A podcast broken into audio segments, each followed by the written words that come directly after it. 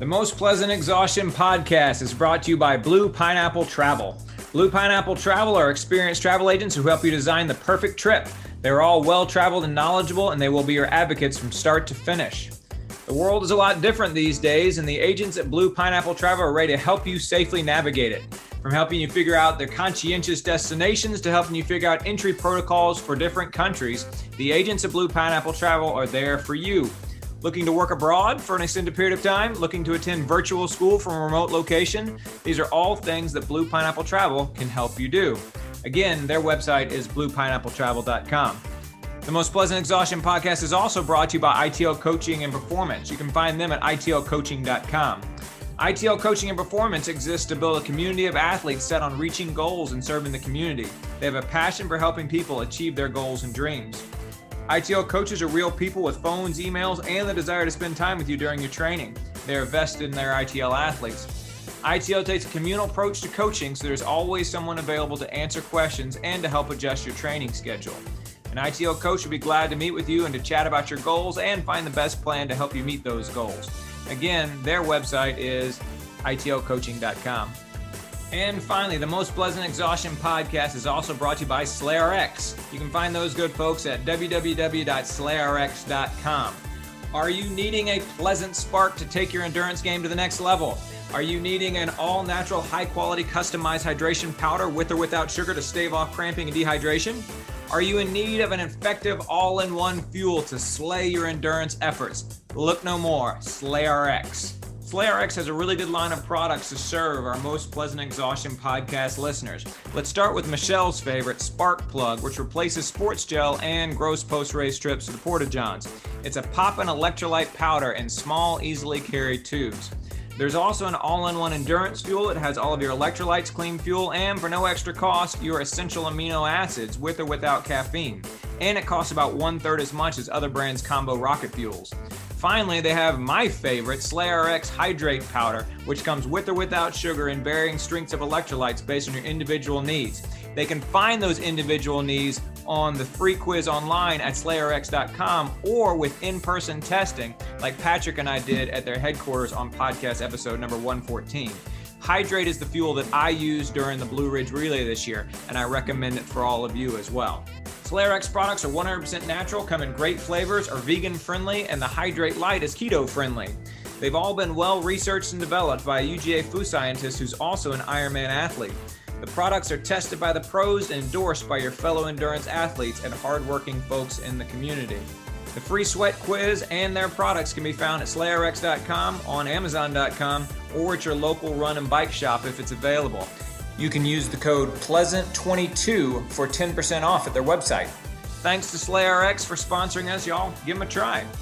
We appreciate our sponsors and thanks to all of them for helping us bring you the Most Pleasant Exhaustion podcast.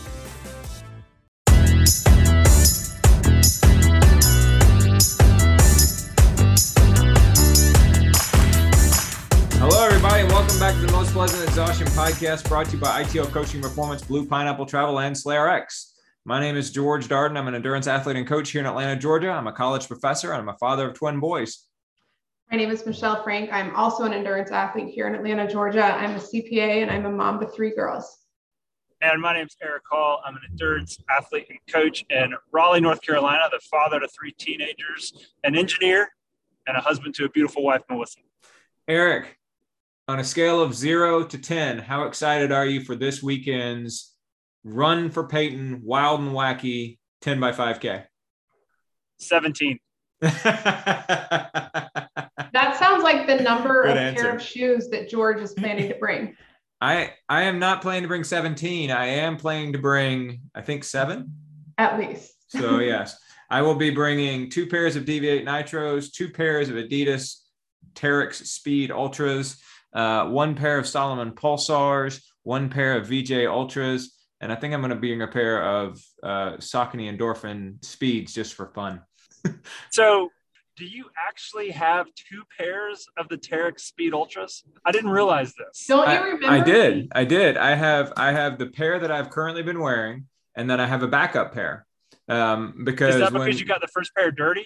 So so no, Michelle would be the one who who retires shoes when they're dirty.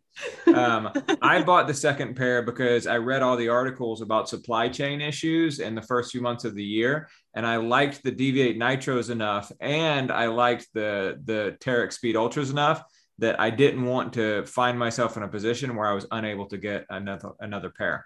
So because we run out of you know off-road shoes wear down so quickly. You want to make sure you have that second pair handy absolutely. Absolutely. And i have actually been wearing them on a regular basis. The fact that i like those shoes enough has inspired me to be running more of my runs on the trails. Um, and so i've been racking up miles on them uh, a little bit more quickly than i was even on the deviate nitros my primary road shoes. But one way or another i'm going to be bringing them also because there's uh, bad weather in the forecast, and so I don't know exactly what the uh, the weather is going to look like. So if one pair of shoes gets incredibly muddy or dirty or wet or whatever, I'll have another one that'll be a little bit more comfy to switch into for the next 5K, and the one after that, and the one after that, and the one after that. So so Michelle, one of the reasons why this conversation is so funny is our friend Brett. And are you aware of the breadth of Brett's shoe selection, Michelle? I mean, it's it's pretty amazing. I don't understand why I don't have a picture of Brett's shoe collection. Well, it's because it would be a very small picture. There, there's uh, more than a touch of irony in Eric's voice. So Brett has one pair of shoes.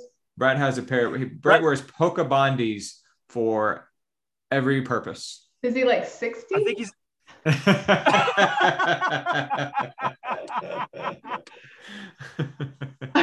Shoe is that shoe is like for a demographic. Actually, there, there there's it, it's it's not only that he has that one pair of shoes. Um, it's that in addition, part of his ethic is to not change his clothes for the entire event. And so I will be changing my shoes as need be. I'll be changing my socks perhaps every single time. I'll be changing my shorts maybe every other time. I'll be changing my shirt every single time. Brett will run the entire event in one pair of shorts, in one pair of socks, in one pair of shoes, and probably in no shirts, but we'll see. That's going to smell good. to, to, take this to the extreme and to add in the smell component, the first year we ran the Blue Ridge Relay, I was, I don't even know how to describe what I was doing, but I got gasoline on one of Brett's. Mm-hmm. And he's like, eh, no problem. Right. right. So so so That's literally the- he ran the remainder of the and that was early. That was like around noon of the daytime. Uh, that was only like three yes. or four hours into the race. And so so for the next 24 hours, he ran with gasoline in his shorts. That's the guy and we're talking about. That is Brett. um, so. so. we will be sure to talk all about that when we come back in next time. Uh, Michelle, what's going on with you? Not much. I'm doing a little bit of running. My uh, watch tells me I need to gain some fitness. Whatever. Uh, your watch said that your training is ideal right now, didn't it? I thought that's what it said. Something like it's time to. It's ideal to gain some fitness or something. Um, that, that sounds good. I don't have much going on in the way of running. It's coming up on a corporate tax deadline. Have a family bar mitzvah this weekend. A bunch of cousins coming in from Israel actually. Um, I am signed up for a trail race this month, which is pretty exciting. So I'm hoping to take the same pair of Adidas shoes that George has that I also have that I haven't really tested out on the trails before the race because I'm planning to wear them for the race. So. There you go. There you go. I yeah. will be interested to see whether you like them and how much you like them. Eric was in a trail race this past weekend and he wore the Adidas Terrex Speed Ultras. And what did you write on Strava, Eric? You wrote that they were the bomb. Was that what you said? I think I wrote they were the bomb. And all right, very good. So Michelle, I we will have the to see. first comment after that was you saying, and I agree. I do agree. So Michelle, we will have to see if you agree once you do your trail race on March 26th. So what was your trail race this past weekend, Eric? So uh, it was unplanned. Uh, about two weeks ago, Melissa said, I want to run uh, ultra or a race, off-road race on my birthday. And Melissa's birthday was Saturday. So she got online and she found this thing called the Naked Mountain Ultra 30K. And she said, This looks good. Let's sign up for it. So I signed Grace, Melissa, and I up for this. And uh, it was it was serious. it was, um, I have, I think I told you, I might have told Michelle this too. I've never run a, a race where there is like no physical like it was impossible literally physically impossible to run up a portion of two of the hills okay.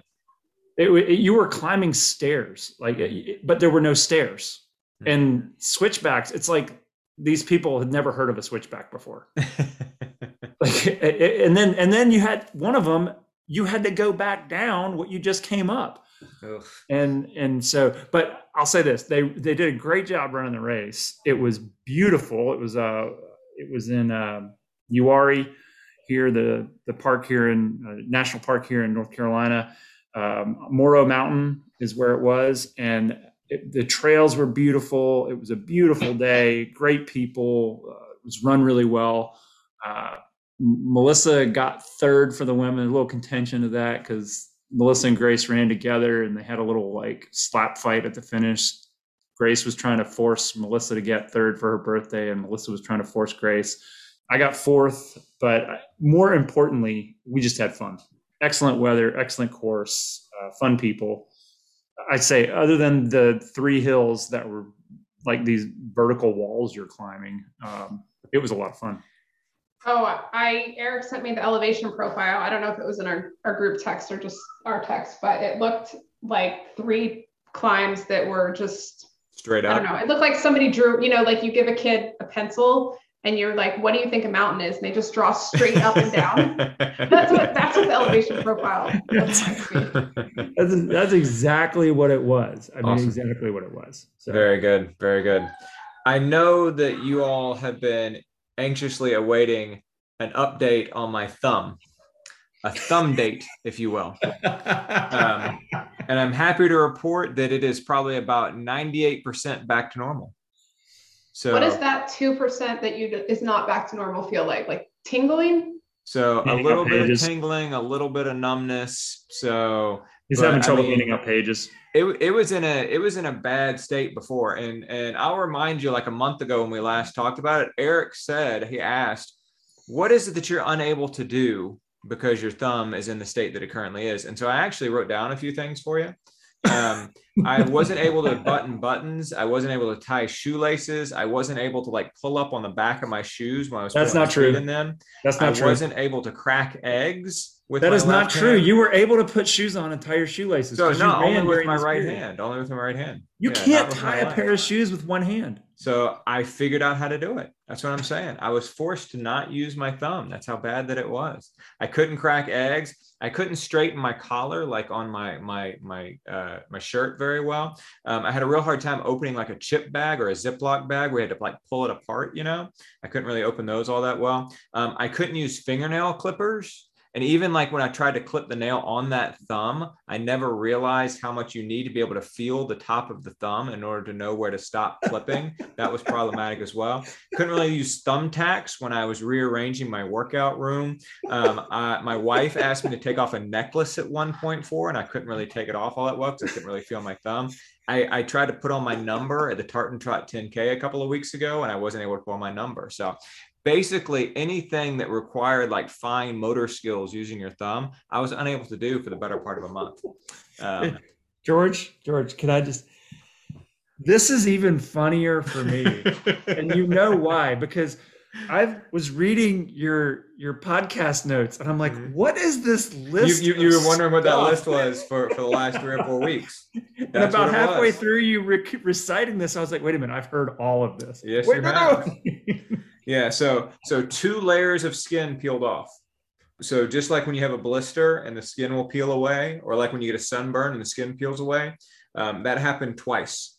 And now, for the most part, it feels back to normal. It feels a little bit different, but it doesn't feel so different that that like I notice it every single time. So uh, happy to report that that the one lasting casualty here of the Mountain Mist 50K is almost faded. I can't believe it, but I didn't understand at all what George was talking about in his notes, but I just didn't even care to ask. it was so ridiculous. Um, I don't know what talking about. Now you know. I'm glad that I could fill you in. I'm glad that I could give you the context. All right. Lots of things have happened. What we're doing tonight on the podcast, we're, we're going to, of course, talk about in case you missed it, because there's a lot of things we haven't been able to talk about over the course of the past few weeks, um, just because we had our interview with Corey Waltering and then we had our interview with Sadie Henderson. Um, and we're going to talk about all of those races and all those things that, that folks might have missed over the course of the last little while. And then we're going to talk debrief a little bit about our, uh, our interviews with Corey and with Sadie, because um, they had some interesting things to say, and, and we've had a week or two weeks to process them now.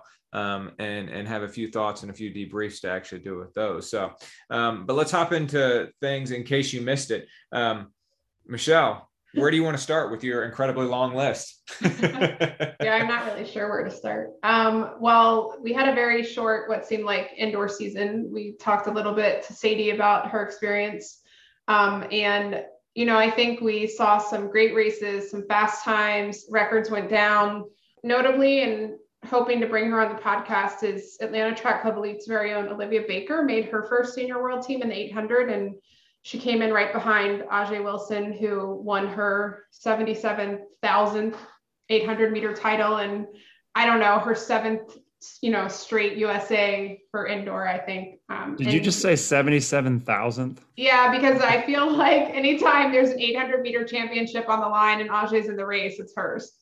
Um, so they'll go to Worlds and represent USA, and then we'll see them turn around and hopefully gear up for outdoors. And and to be clear, there were a few people that were that were uh, wrote reached out to me about this after we talked to Sadie last week and talked about Worlds um, the the world indoor team that Sadie was talking about qualifying for, and the world indoor team uh, and the world indoor championships that that Michelle is referencing right now those are obviously different from the World Outdoor Championships. And the World Outdoor Championships are going to be this summer, and those are going to be in Eugene, Oregon. Um, and so, uh, obviously, they're getting a whole lot of attention here in the United States, and we're super excited about those. But before there can be the World Outdoor Championships, there's got to be the World Indoor Championships. And so, the USA National Meet, the USA National Indoor Meet last week qualified people for that indoor championship that, like Michelle just said, is in Serbia. When is it, Michelle? It's in two weeks, I think. So. Very they'll cool. have I mean they're going to go right into their outdoor season. You know, for maybe sure. they have a few days off, but um for sure, for sure. And then over the weekend, we had the Tokyo Marathon. It is now 52 weeks until I run the Tokyo Marathon 2023. According to my training peaks. Isn't uh, it so, like 51 weeks and six days now? There you go. So this weekend next year, I will be presumably, hopefully, lining up uh, for the Tokyo Marathon because the Tokyo Marathon ran this past weekend, and uh, no one besides uh, people who were able to get into Tokyo anyway was able to run. Um, and so essentially, it was all the pros, and so Eliud Kipchoge and Brigid Kosgei were both there, um, and then Japanese nationals were able to do it. And then if you were able to get into Japan for some reason, besides being a tourist like if you were able to get in through a business visa or through a sponsorship through some sort of company or something else like that then you could also run as well um, the tokyo marathon pretty much said if you can get here you can run but there's not a whole lot we can do to help you get here but they did say if you end up DNSing, if you don't pick up your uh, bib at the expo, we will automatically defer you to next year. Um, and so they still had what 25,000 people in the starting line. Um, yeah, so I think there were less great. than 20,000 finishers though. Okay. Um, and I think if you look at the regular, maybe it's 35, but mm-hmm. it was definitely, you know, less. But from here, it looked like a world marathon major taking yeah. place as usual. So for sure, great. for sure. And Eliud Kipchoge. I mean, a, I feel like a masterclass. living in an era of unprecedented beauty, watching him run these marathons. So, yeah. I mean, he did what he does he went out with the Pacers and uh, they had actually asked, I think, to go out a little bit, just 202 something. I don't even think it was world record pace. The middle of the course had some, you know, variation up and down, and I don't think it was expected to be able to run as fast as uh, a Berlin or a London. But um, and then, you know, I feel like it's just a war of attrition. Who can stay with Kipchoge the longest? And then once he's ready to and, break and more away, and more often than not, the answer is nobody. yeah, more often than not. I mean, I think he's only lost two marathons ever. Yeah. And and one of them was his very first one. Yeah, it's just you get to that like 35, 37K mark, and he's just like, he just, he starts smiling a little bit as he breaks away. It, mm-hmm. it feels like exactly what you want to see when you watch him run a race. So mm-hmm. um, it was great. It was even better because it was, you know, 7 p.m. and Saturday night or something, and you didn't have to wake up at 2 a.m. to follow a marathon in Europe. But um, always go. great to watch him run and to win. Yeah, for sure. He uh, he set a course record for the Tokyo Marathon by running 202.40. Set a uh, all comers Japan record, so the fastest that ever anybody's ever run on Japanese soil. He ran, um, and he has now won four of the world marathon majors. He's won all of them except for New York and Boston. He's never competed at New York or Boston. And he holds the course records at three of them at London, Berlin, and Tokyo. Um, pretty impressive. So it's super impressive. So we'll see. I mean, what's the uh, what what are the odds? I'll ask each one of you. What's the odds? What's the probability that he will show up at the New York City Marathon in November? Is he running on the World Championship Marathon team? He hasn't said. Right. Um, he only um, chases one rabbit at a time. Remember? Yeah. So. It seems likely that he would go New York in the fall and Boston in the spring, just because feels like he's just really in. I mean, you could say he's in his prime, but maybe you could say that for the last six he's years. He's 37 years old. Yeah. um, I'd want to try it sooner, you know, rather than later. But yeah. I feel like whatever decision he makes will be super calculated. No, for um, sure, for so. sure. Eric, what do you think? Does Eliud Kipchoge show up in the fall to uh, to New York City? I think it's a toss up. He, like you said, he chases one rabbit at a time. So oh, yeah. it doesn't seem like. It, I would say, on one hand, no, it doesn't seem like something that he's going to try to chase. But then on the other hand, he might decide to chase that rabbit. I think I, I, think I think the chances are good. I think it's better than 50-50 chance that that's what, okay. he does. Because because I think that that he had kind of has, has on his in his mind now. Okay, yeah. now I want to now I want to check off these six majors, and like like Michelle just said, his um, do New York, then Boston next spring, and then he still has a little bit over a year to get ready for his what will be his double defense of his Olympic gold, right? Uh, and try and become the first person ever to win three gold. I think he's just highly motivated by these sorts of groundbreaking type things. He's highly motivated by world records and uh, uh, setting course records and doing things that nobody else has ever done before. I think that's what motivates him. Um, yeah, and I think his initial commentary after he won Tokyo was, "I have now accomplished, you know, uh, four out of six of my goal of winning every world marathon major." So I think it's top on his mind. Yeah. And I'm going to enter the New York lottery. So if he gets in, I really hope I get in. so if, if he gets in, if he decides to go and you get in, there's a good chance I would go be a spectator for that one. Well, I mean, we'll I, see. I think my I sister might have put in too. Though, if, if, if, if my sister ends up getting into it as well, then oh yeah, I'm definitely making the trip. But that's a hard toss up. I would actually like defer running New York City just to be able to watch him run in real time. Is that, I know. am I allowed to say that? I know. No, as many times we've watched him run on TV, as much as we've talked about him, we've never actually seen him in person. I've never actually laid eyes on the guy. Yeah. So, yeah. We'll yeah, see. Pretty cool.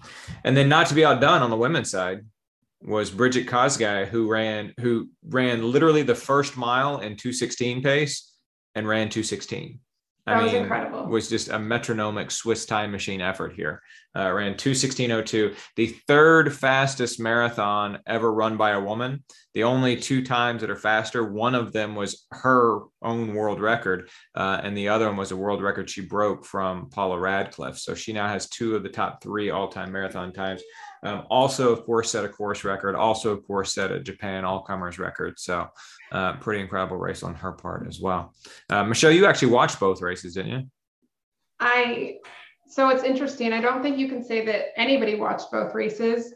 The coverage of the women's race was virtually non-existent. I was only getting updates from uh, Twitter, mostly from Josh Cox, who is Sarah Hall's agent. Sarah mm-hmm. Hall was able to get into Japan and run the race. I'm sure it has a lot to do with her ASICS sponsorship. Sure. Um, but yeah, you never, and this is the downside of a mass start when the women don't go first. It's always pretty difficult to get, you know, a lead vehicle or a camera vehicle to get a camera on the women. But I don't know. I feel like that's the only excuse we're down to for not having good coverage for the women.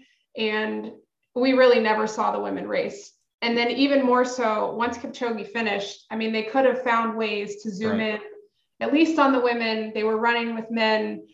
Who cares? But instead, we saw, you know, the people. We saw what seven people come across, seven men come across and break the tape. I mean, I think at that point, almost everybody tuning in would have would have rather watched the women race. So, yeah, it was.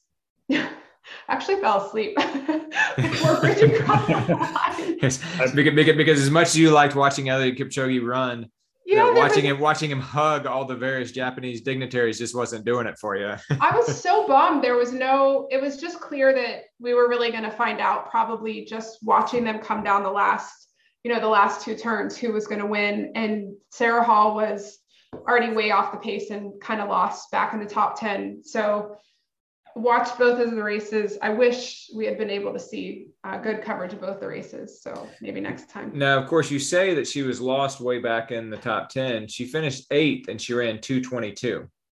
Yeah, so, I think the amazing not a bad day for her.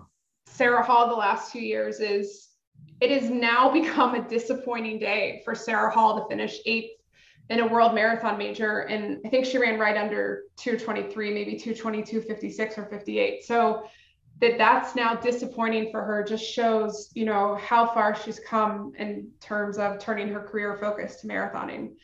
Um, it'll be interesting to see you know what she does in terms of how she rebounds. She's slated to run both boston and the world championship marathon this summer. Uh, we found out after the race that she had a small fall i think during training and, and missed a bit of training back in february. So you know we never really know kind of what's going on and when these professionals have a rocky buildup or get a perfect buildup. Um, so it turns out she had a few bumps in the road for this. Uh, maybe she could have run 219, which is what she wanted to run. She went out on that pace, which is faster than she's ever gone out, but just couldn't hang on. So I know she was disappointed, but I think she was happy to put herself out there. And again, it's pretty crazy how uh, Sarah Hall just came in eighth to 22.56 or 58. It's like that's still an amazing time. So for sure. Um, yeah. For sure. For sure. Very good. All right. So while we're talking about races and while we're talking about people running fast, we have to talk about Grant Fisher.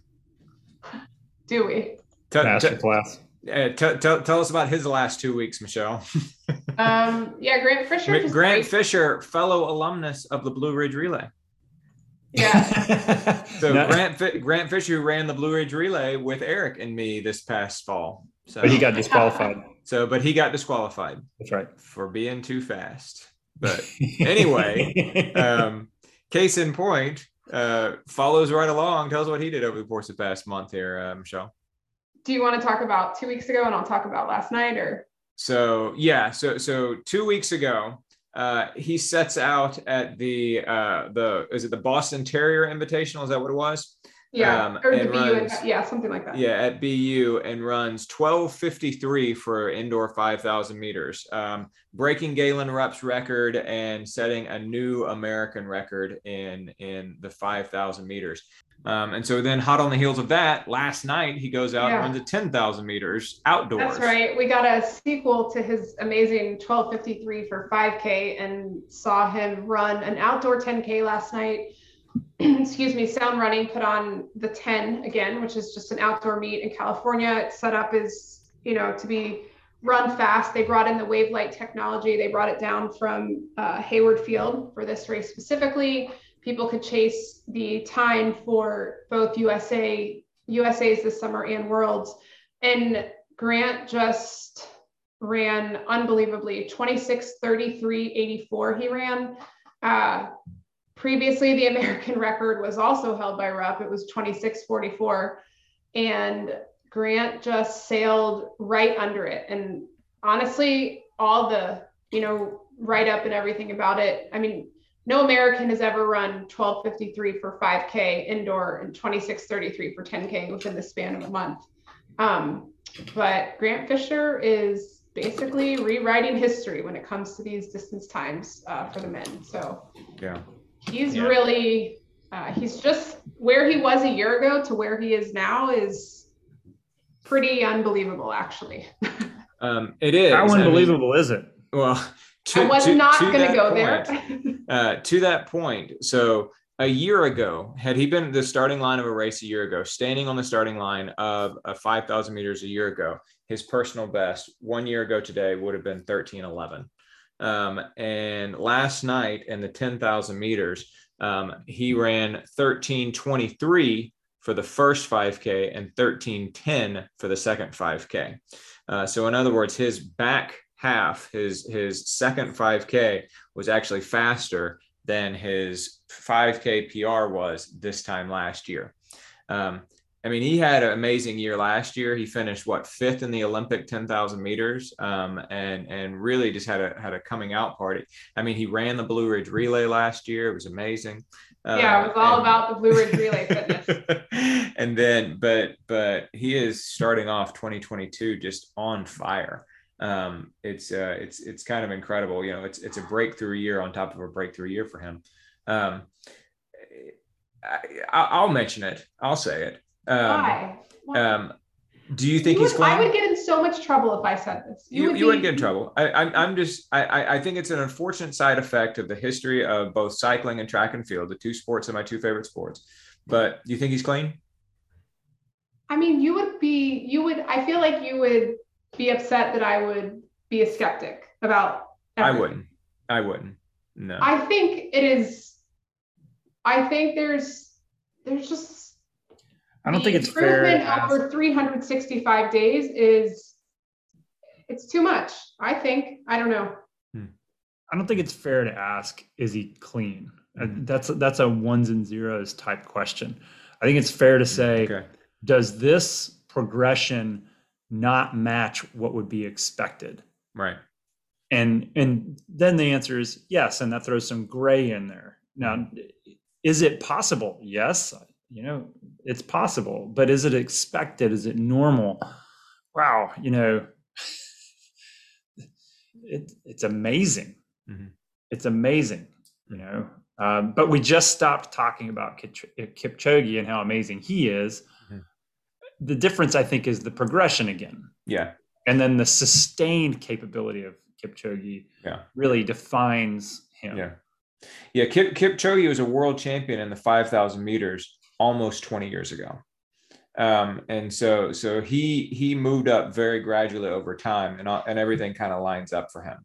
Um, a red flag for this sort of thing is always an abnormally fast or potentially too good to be true progression you know as as eric just said and, and so you know a breakthrough year on top of a breakthrough year it does at least give a track fan pause you have to i think we need to understand only six people in history have ever run faster than 2633 for a 10k mm-hmm. he he just he's 24 years old mm-hmm he was not running remotely this fast 365 days ago, and he just put himself up there with literally the world's best. Yeah, with with Kenenisa Bekele, with Paul Tergat, with Haile Gebrselassie, right? He's now faster than Samuel Wanjiru was. He's now faster than Eliud Kipchoge was. He's now faster than Mo Farah was, right? So, um, so yeah, I mean, he's definitely kind of put himself there. Now, don't get me wrong. I'm I, I'm not accusing him. I don't have any inside information on that. Um, he certainly has never tested positive. Otherwise, we would know about that.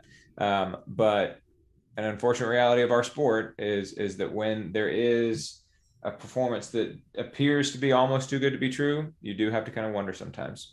And an um, even more unfortunate reality of this specific athlete and this specific performance is that he does, you know, hail from the Bowerman Track Club, and we're still. Right coming off the Shelby Houlihan stuff, and I don't think anyone feels good about that yet. So right, right, I agree. I, I would agree. say to to not for that not to enter your mind, it it would show a you know an immaturity or a lack of openness to the pos you know reality. Yeah, I I, I agree with you on that. Um, I sure do hope he's clean.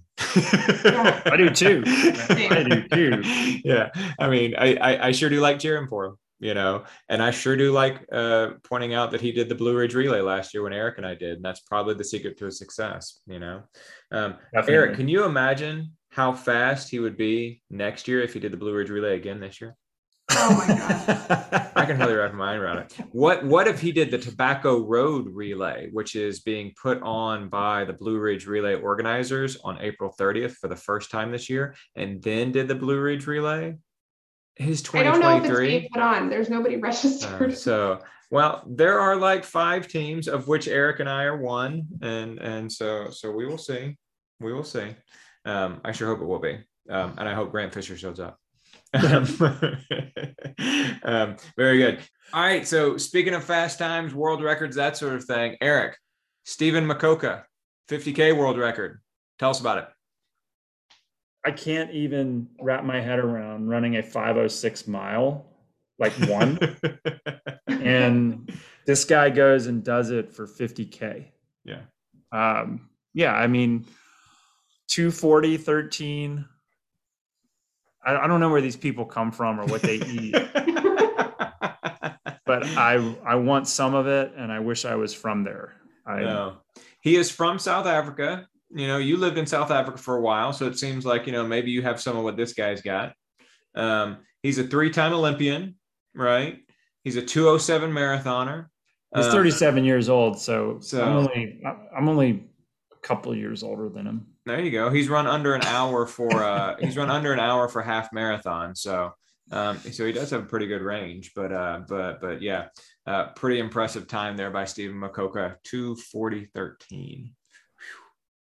To inspire you to want to try and go out and run a single 506 mile. No, I, it doesn't because laying on the ground, you know, yeah, that afterwards and not having got the five or six mile under my belt, no, it doesn't really. No. All right. Uh, another world record set over the weekend, last weekend, was by friend of the podcast, Betty Lindberg. So Betty Lindberg set a new 5K world record uh, for the 5K road um, by more than half an hour in the 95 plus age group, women's age group. So uh, kudos to, to our friend Betty Lindberg, who went What was Betty's the, uh, time? So it was under an hour. yeah, she was right Um, under an hour. Yeah, she was under an hour, and and the time that she she she beat was like an hour and a I half. I think she was Um, 55, 45 yeah, or 55, 47 maybe. Yeah, yeah. So She's awesome. yeah, so I am. uh I- Okay, I- I would grow up to be just 1746 miles. I Yeah. can contemplate that. I can, I can contemplate that, and it does inspire me to go out and and run a 5K or run maybe 10. 5K. There you go. Um, uh, more ultra news. Germán Silva finished up his run across Mexico. Um, Germán Silva was the uh, the champion of the New York City Marathon in I want to say 93 or 94. I was a big fan of him back in the day. Um, he won the New York City Marathon despite the fact that he took a wrong turn with about a kilometer to go, um, and and still was able to kick it in and actually take the win. Um, but he is now in his 50s and he ran from one end of Mexico to the other and he finished up his cross Mexico run, his trans Mexico run on February 20th in Tulum um, over uh, near the beaches in the eastern side of the country. Um, and they filmed him along the way. He's trying to draw attention to some more beautiful and overlooked parts of Mexico. Um, and then Michael Wardian, um, who lives in my sister's neighborhood in Northern Virginia. Um, uh, ultra runner, former world record holder in the pushing a stroller marathon, uh, current world record holder for the marathon while dressed as Elvis. Um, uh, Michael Wardian is planning a Trans America run. He's going to be uh, starting from San Francisco um, on um, May 1st. Um, and over the course of the ensuing few months, he's going to finish up on July 4th um, back across um, uh, in Rehoboth Beach. He uh, is calling it the run home since he's going to be starting on the West Coast and, of course, running to the East Coast. So, uh, good luck to both of them. Uh, I'm going to reach out to Michael Wardy and see if I can get him maybe to come on the podcast, and and if not that, then at least like you know give us some audio or or, or something like that. That might be kind of fun. Um, um, all right, one last kind of thing in the in case you missed it um, is the death of a guy named John Landy. Um, John Landy was not the first person to break the four minute mile. He was the second person to break the four minute mile.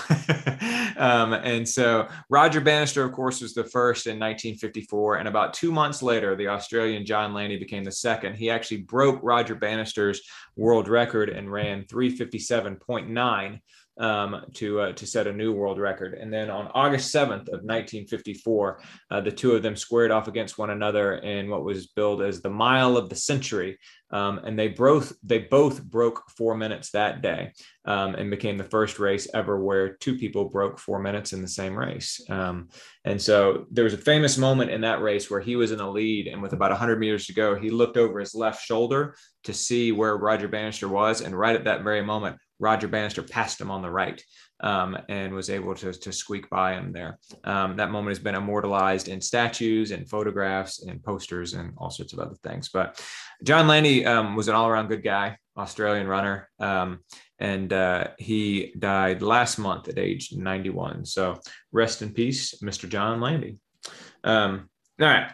Um, we're going to take some time tonight to talk real quickly about Corey Woltering and Sadie Henderson. So debrief that, reflect on that. We've had a couple of weeks to process it. We've got a couple of weeks to, to hear back from a few people about what they thought about it. Let's talk about Corey first. One of the big things we realized when Corey sent us his photo to put on Instagram is that we didn't even talk about his history with Speedos. um, because we uh, we were planning to put on Instagram like a screenshot of all of us talking to him, um, and we said, Corey, how about this? Or do you want to send us a photo? And he sent us a photo of him running an ultra, wearing a speedo, and written on that speedo is OMG.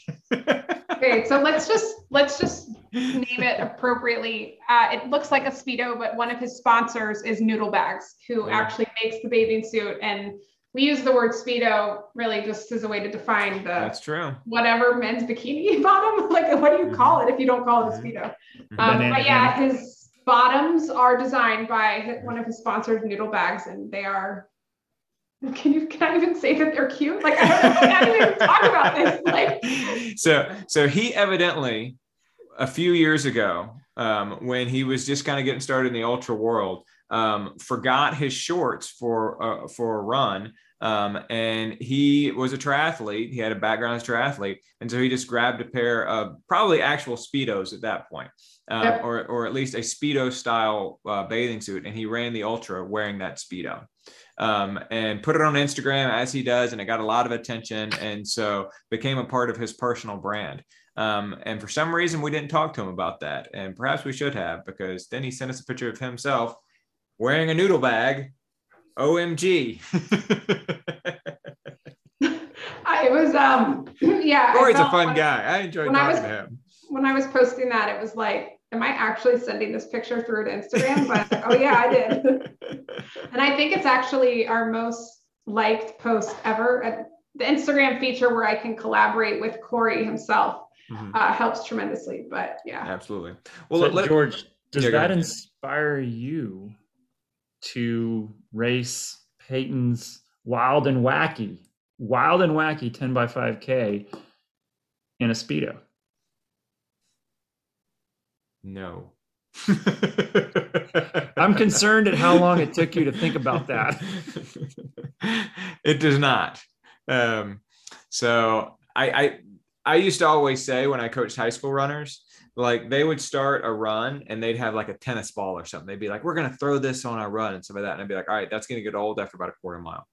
Or like one of them would show up with like a, a goofy hat or something and be like, I'm going to wear this for a run today. I'd be like, all right, it's going to be old after about a quarter mile. Um, and that was that was sort of my go-to line was that's going to get old after a quarter mile. Um, I think that that I would everybody would think it was hilarious on the starting line. We take a few pictures and we laugh about it, and you get old after about a quarter mile. I'd be like, this is a terrible idea. Why did I think this was a good idea?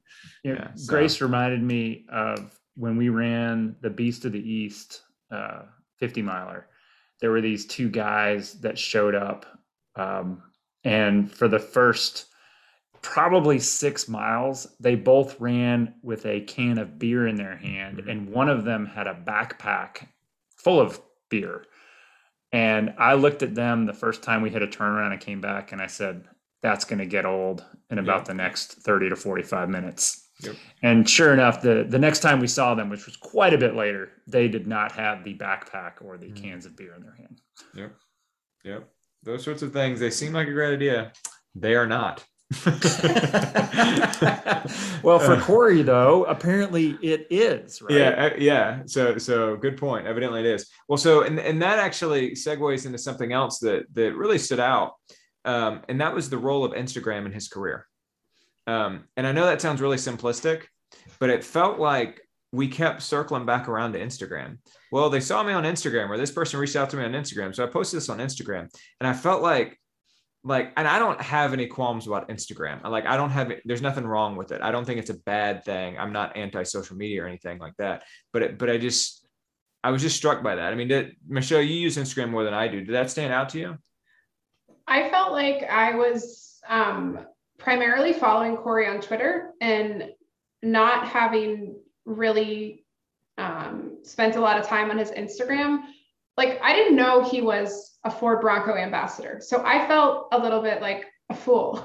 like I brought this guy on the podcast. I went out and got the interview. I've followed him for, you know, a long time on Twitter, but I just missed I just I have some of my social feeds separated. Um I guess maybe separated too much. So once I really got to to looking at him on Instagram, you know, a lot of what he said just just made so much more sense. Um, just the sponsorships that he has and the way that he views ultra running. And, you know, I think especially after I've spent a lot of time on his Instagram now, I've looked at almost everything, but he just, it's like he's got a good gig. He loves what he does. He's good at it.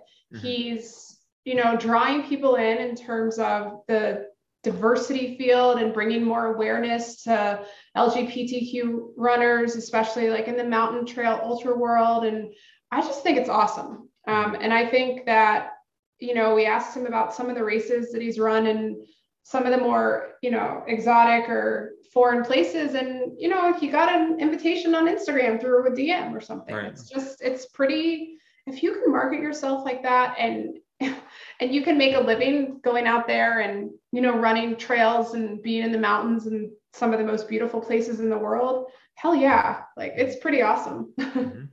i agree. So, i agree. but, tell, tell me this and and and and i'm just curious about this and, and i and i really don't know. Do you think do you think it's accidental or do you think it's intentional? Like like no so, it's very intentional. Okay. I mean so, so, i think he's I think in order to keep the momentum that he has and in order to keep the sponsors that he has, um, you know, there's a lot in there. I think he could talk a lot about, you know, what it feels like to be a professional runner and wake up and you just don't want to go for the run. Like, I think we have this image of people who run professionally and that's their career.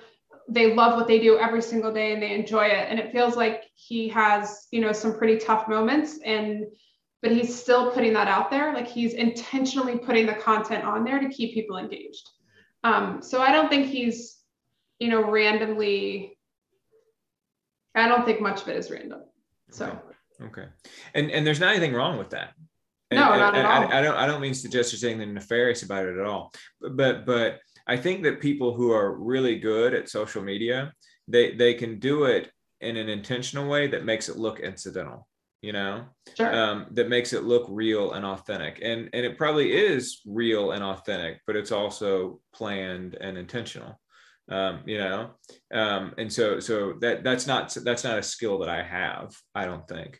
Um, but but i think that's something that he does have. And i think that that that that is a skill that has served him well um, you know um, but it, but it, but the reason why I ask about it, and this kind of segues into to something else that that really stood out to me, um, is that he seems, um, and this is not a criticism, he seems like a very happy-go-lucky guy. Yeah. Um, sure. And and I think that's a great quality, and I wonder how much that personality trait, or what I see as that personality trait, helps him in ultra because Michelle, you've said before that you're fascinated by the problem solving process of ultra marathons. You think that's super cool, right? Um, and one of the things we've talked about with ultra runners, including with Eric on this podcast, is the way that that when a problem arises, you have to solve it and you have to move on, right? And he just he strikes me as a guy that just doesn't let things weigh him down. Do you know I mean, what I mean? the thing about Corey is that he doesn't overthink this stuff. Yeah. So when the problem arises, you know, I think he can he can deal with it with both a little bit of humor, which I don't think a lot of people can find and and some of the difficult, you know, circumstances he described. But I think he also just he's not gonna get super analytical. He's just gonna kind of figure it out in the moment and, and do what he thinks is best. And mm-hmm. it seems to serve him pretty well. I'm jealous of that. Yeah. But, I don't that, have much of that. But that that's the reason why then saying that his his Instagram is so intentional. That's the reason why that feels a little incongruous to me. I and think maybe, maybe it shouldn't is, be. You know, when someone derives their really, you know, a lot of their income and their I mean, he's he's essentially a content creator on Instagram. So I think some of the pictures that are taken and some of the stuff that happens, it's not intentional. It's not perfectly set up. But I do think that there's just a momentum throughout his daily life to, you know, if he can carve out something that can be used as content, I think that's always sort of in the back of his mind. Mm-hmm. Um, and if you get that totally random, you know, happenstance moment and you catch it for Instagram, then that's just like the cherry on top. Mm-hmm. I think he did. I think he did. He has he definitely has, I think, a serious side to him. Sure. You know, and I think we heard it when we talked to him to him about breaking the mold. Yeah. Um, I think that was the one place where he got kind of serious and he got kind of eloquent um, about the importance of of creating a welcoming ultra community and about diversity, not just LGBT LGBTQ diversity, but racial diversity and even age diversity and socioeconomic diversity. I think that he that he spoke very wisely about those sorts of things, um, and I think it's kind of I, I, just thought it was very interesting that contrasted. So why do you do all this stuff? Ah, cupcakes. Nah, you know, I mean, you know, so yeah. I, I, it, it, the more I reflected on on on his interview, the more I just kind of thought about the various aspects of him that all kind of come together. These sort of fun things these serious things these you know and and and i think that it creates a very successful blend for him. And i think it's great. I think he's I, I had fun you know? Yeah he was super fun to talk to. Yeah. What do you think he's going to be like in 10 years? Do you think he's going to be the same? Do you think he's going to be more serious? What do you think I mean, George, I don't even know what I'm doing for dinner today. and I have. You don't even know what you're going to be in 10 years. I'm asking you what, what you think Corey Wolter is going to be in 10 years. Fair. Good point. and like, I have a house full of people about to happen. So fair, maybe fair. I can't really opine on that right now. good point. Good point. I mean, Eric, what do you think? You're you're you're uh, an older, wizened ultra runner. I mean, what do you think he's going to be like in 10 years? Do you think he's going to still have that sort of happy-go-luckiness about him? You think he's going to become more serious? You think he's going to become more happy-go-lucky? I mean, what do you think? Um, I, I don't. Well, I I think he's going to become more mature. Mm-hmm. Um, and I'm not saying he's immature. I'm saying um, he's still pretty. I'd I'd consider it early in his professional career. I mm-hmm. think he's. I think he has a lot that he could still learn um, and maybe I think when we start talking about the second interview, which I did not participate in, but I but I did listen to, I'll be able to alliterate this a little differently and maybe contrast the two. I just felt like I didn't feel like he had a really good why. Mm-hmm. And maybe it just didn't come out in the interview. You know, if you asked me, why do you run ultras? I can give you a pretty succinct, you know, you know elevator pitch on what I get out of them. Sure. And I I I dare to say most people who listen to podcasts could say, "Oh yeah, I can tell you how why Eric runs ultras," mm-hmm.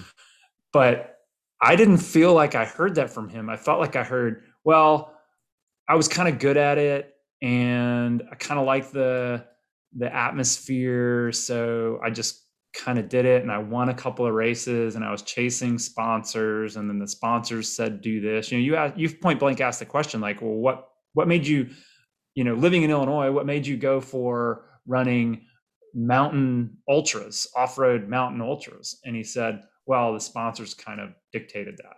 Mm-hmm. And that was it. There wasn't any like, right. oh, and I and I learned to love it. you mm-hmm. know? Right. So I, I was I was a little taken aback by that. It was kind of surprised me um, So I think over the next 10 years, he's going to figure that out and decide, I really love this, or he's going to go away because he doesn't really love it. Yeah. And go away either into back to the road or go away and the I just don't run anymore. Mm-hmm. I agree so with all those things. Be, yeah, it'll be interesting. I agree with all those things. And I hope he doesn't go away because I like him and I think he's important. Um, I think he has a good voice, and, and I think he uses his platform for for good reasons. Um, and so I hope he doesn't go away. But I agree with you that that I think he's he's going to reach a point where he's going to need to think about his why. So he's got good guidance. I mean, Jason Koop, like I said, I read his book. I listened to several podcasts that he's been on, um, and he's solid. He's solid. Um, all right, so we want to pivot then to talking about Sadie, since uh, since uh, since since Eric mentioned that he could probably contrast there. Um, Michelle, you kick us off with Sadie. What were some of your big takeaways thinking about her? Oh, I just think that she's super. I think she's so young and she's so focused and committed on what her goals are.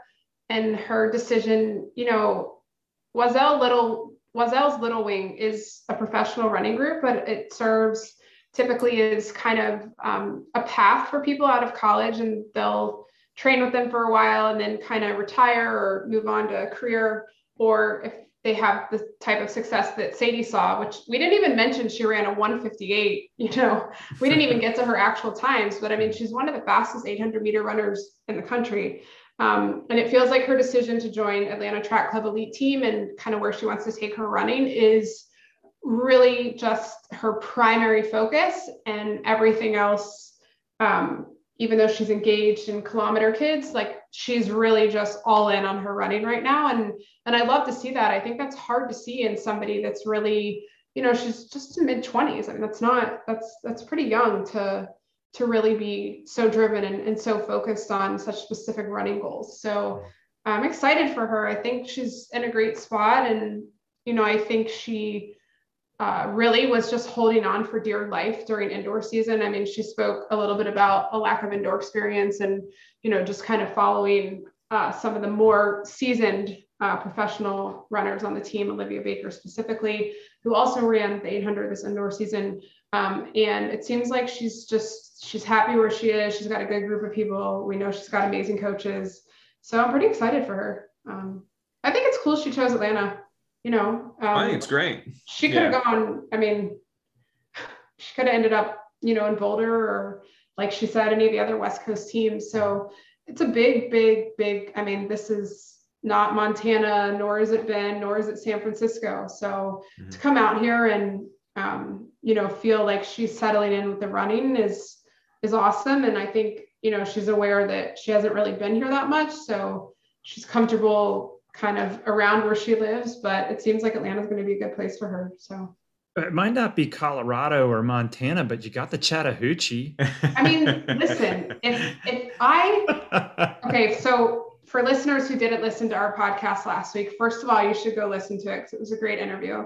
Second of all, Sadie lives in an area where um, Chattahoochee Coffee Company, there's coffee shops. It's right on the river. A bunch of us run down there, and and for her, you know what she needs in nature and what she needs is the outdoors. She she likened it to experiences of living in montana and bend. And i have honestly as i've been outside since we had that interview i'm trying to like reframe where i am and what my surroundings are and somehow whitewash my brain to make me feel better about the fact that i'm not you know somewhere out west. It's like well I mean, Sadie's born and bred in the mountains of Montana, and she lived in Bend. And if the Chattahoochee she says this is the same, her, like what the hell is wrong with me? like, yeah, yeah, no, um, good point. Yeah, like I, I just binge watched three seasons of Yellowstone over the course of the past month. Oh, forget and it. like, and like, those vistas are not these vistas. I know. It's like most of the time I spend most of my time. Why do I live here still? I mean, I know why I live here, but to to hear somebody who's actually you know lived in these types of places where I would love the experience of living find um, you know contentment with the outdoors here i thought it was awesome. Um, yeah. some of it could just be a mind shift also you know which which but, would be very helpful for me too. I, I, I, I i agree but i also think that that and, I, and i've i've often said this that that uh, atlanta is it's it's a pretty green city, um, and the city itself is not only you know filled with trees, but but you can you can get to a lot of nature pretty quickly. Um, and you can live kind of in the heart of things like she does and still be on the edges of nature. And so um, i do think that it's not as as concrete it's not as dense and it's not as as citified as as some of the other eastern cities are it's more spread out um, and it's frankly a little bit newer um, in such a way that it's been built in a planned manner that that maintains some of its green spaces um, and so I, I think Atlanta is a great city for a variety of reasons, not the least of which is the amount of green that you can find. And I think that was a big part of why she decided to come here. Yeah, um, I mean, I think if she had said though that, yeah, I've run up around the Nantahala and you know up in North Georgia and all that, I would have been like, I'm there. Like that's where you fly fish. That's where you you're not afraid to get in the water and get a disease. Um, you you know, I would have been like, yeah, okay, I can I can see that, but the river park and the Chattahoochee. I mean, it's a it's a crushed gravel trail along a flat river with literally the interstate. You can hear it on the whole course. That a native of Montana said was just as good as Montana. I know. And if that's her, if that's if that makes her comfortable, and you know, Sadie, if you're listening to this podcast, uh, this is no disrespect. If that makes you comfortable and you like that, more power to you, and that's awesome. If that supports your running, I just I've been to Montana and damn, I like it, it, it ain't the same. not for me. Um, let's uh, you know, circling back to what you said a minute ago, Michelle, about her being focused on times and all that sort of thing. Um, I think one of the big takeaways from talking to her as well um, was was how, for me at least, how task oriented she is. Um, and by that I mean she she very much says this is what I got to do and let's got to get it done and let's move forward. Um, and she's very much it felt to me like she's very much a you know move quickly and break things type personality. Yeah. Um, she has a so-called true north personality. Um, I was a little bit blown away, and I've thought about it several times. That when she was in ninth grade, they flipped a coin three times. It came up heads twice. She quit volleyball and she she ran cross country instead. I don't believe it. I don't believe it. You don't believe that's it? That's a great that's a great story. But I believe it. She she was way too intentional and deep thinking and all that about everything else she'd talked about. That was the one point in the interview that just sounded like uh what? No, see, I see. I, I believe no. it because, because because to me that fell in line because yeah. because because to me in college. Like, to to me to me she's so task oriented that that she's like all right let's make this decision so we can move right. forward. Let's not get bogged down in reflecting on on on the pros and cons. Let's let's not let, let's make the decision and let's go with it right? And let's not look back. And so flip a fucking coin get two heads and and let's get to it. And that and that's what that felt like to me. Um that and, and for a ninth grader to have that sort of attitude that's pretty striking right? But then even when it came to you know she says all right then I moved to San Francisco. I made the decision three days, done, boom, San Francisco. I mean, she left Boise State where she had already spent three years and had all these jobs and had dug herself into that community and had been a and conference almost champion. finished with a double major. yeah, and and and just said, all right, boom, let's go.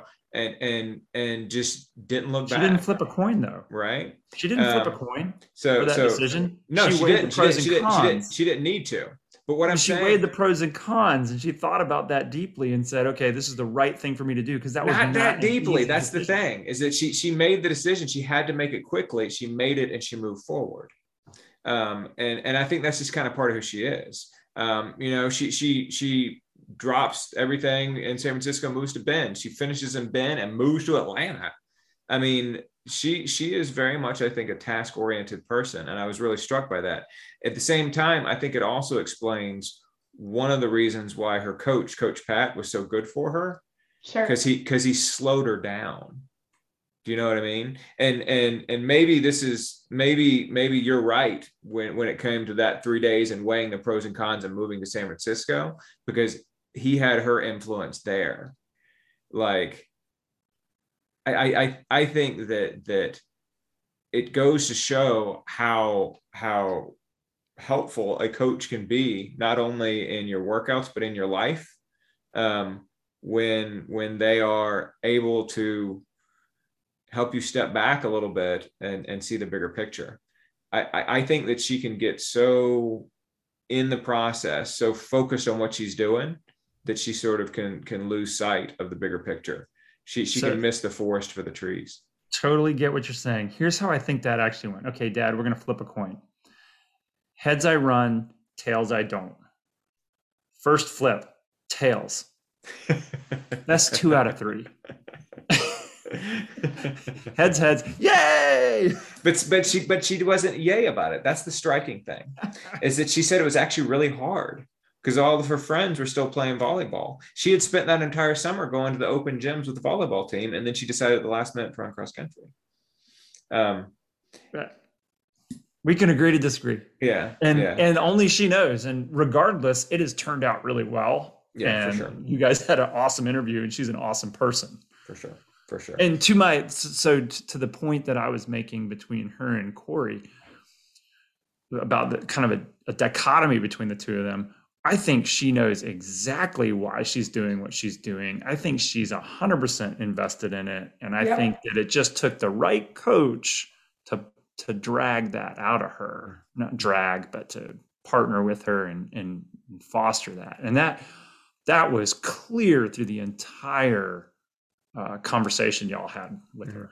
Mm-hmm. No, she's tough as nails. Um, and so, so I, I, I enjoy talking to her. And yeah, I mean, the more we're talking about it, the more I'm kind of reflecting on them here at the same time, the more different those two interviews feel. You know? Oh yeah. Because those two like athletes are different. Yeah. yeah, they really do. And not just because one of them runs the half mile and the other one does, you know, a 1200 mile FKT over the course of, of three weeks. Right. But I think they each are so well suited for success in their respective, you know, ultra verse track runner. I agree. I agree. And that actually I think is is the best parting thought. Um, is that running is a big tent and there's a wide variety of things that you can do. And you can have two people who are polar opposites from one another, and there is space for both of them inside of this sport. And that's the reason why we record podcast about it. Michelle, last thought. I'm looking forward to some of the other interviews we have lined up with some of the other members of Atlanta Track Club Elites team. Um, I think, you know, Amy and Andrew have brought in a bunch of awesome people, and we have a bunch of awesome people here, and it's really exciting just building into World Championships that are on U.S. soil this summer. So that and uh, plug the book of the quarter one more time since my friend is the author. Um, Let's Get Physical by Danielle Friedman if you haven't picked up a copy, you totally should. I feel like it's everywhere and I'm super excited for her. And we're going to bring her on to, to debrief it next month. So I'm mm-hmm. looking forward to that. Got yeah. four more weeks to read it. Oh, three more weeks. Yeah, about three more weeks. Yeah. Pick up your copy. And it's great. And it's great. Eric, last thought. So I listen to a lot of podcasts and it just keeps growing. And friend of the podcast, Lee Ragsdale, pointed us towards this endurance innovation podcast with uh, Andrew Buckrell and Michael Liberson. I believe they're both Canadians. And it just popped up in my feed uh, while I was on the way home from somewhere this weekend. And uh, they recorded a really short podcast. And he said, You know, I really just don't feel right report, recording a podcast right now. He said, But it's kind of my process. He's like, There's just so much stuff going on in the world right now. And this is just such a heavy time. And as much as we enjoy what we do, and I love the podcast for you guys, I this has been weighing on me all week, and I just want everybody to keep thinking about how blessed we are in the U.S. to be able to do what we do as freely and easily as we do it, and to you know think about those you know other people, you know people in the Ukraine. They don't have that option right now, so I don't. I couldn't get through this podcast without saying something. Thank you for that, Eric. I appreciate it. Michelle, I appreciate you being here. Have a good night, guys. Eric, I'll see you this weekend. 17 out of 10, George. 17 out of 10. I'm still excited. Thanks, Thank everybody. You.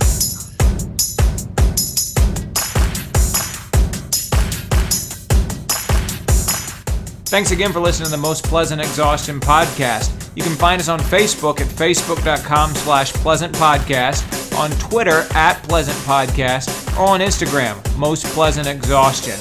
We're available on Stitcher, SoundCloud, Apple Podcast, or Spotify, so share us with your friends. Don't forget that we're sponsored by ITL Coaching and Performance, who you can find at itlcoaching.com, on Twitter at itlcoaching, on Facebook at facebook.com slash ITL Coaching Performance, and on Instagram, ITL Coaching. We're also sponsored by Blue Pineapple Travel, bluepineappletravel.com, facebook.com slash Blue Pineapple Travel, and on Instagram, Blue Pineapple Travel. And finally, don't forget we're sponsored by SlayRx. That's slayrx.com, facebook.com slash here for SlayRx. That's the number four, SlayRx. Twitter at official SlayRx, and Instagram here for SlayRx, the number four SlayRx. Discount code Pleasant22. On behalf of Michelle Frank, Patrick Ollinger, and Eric Hall, I'm George Darden. Thanks for listening to the Most Pleasant Exhaustion Podcast.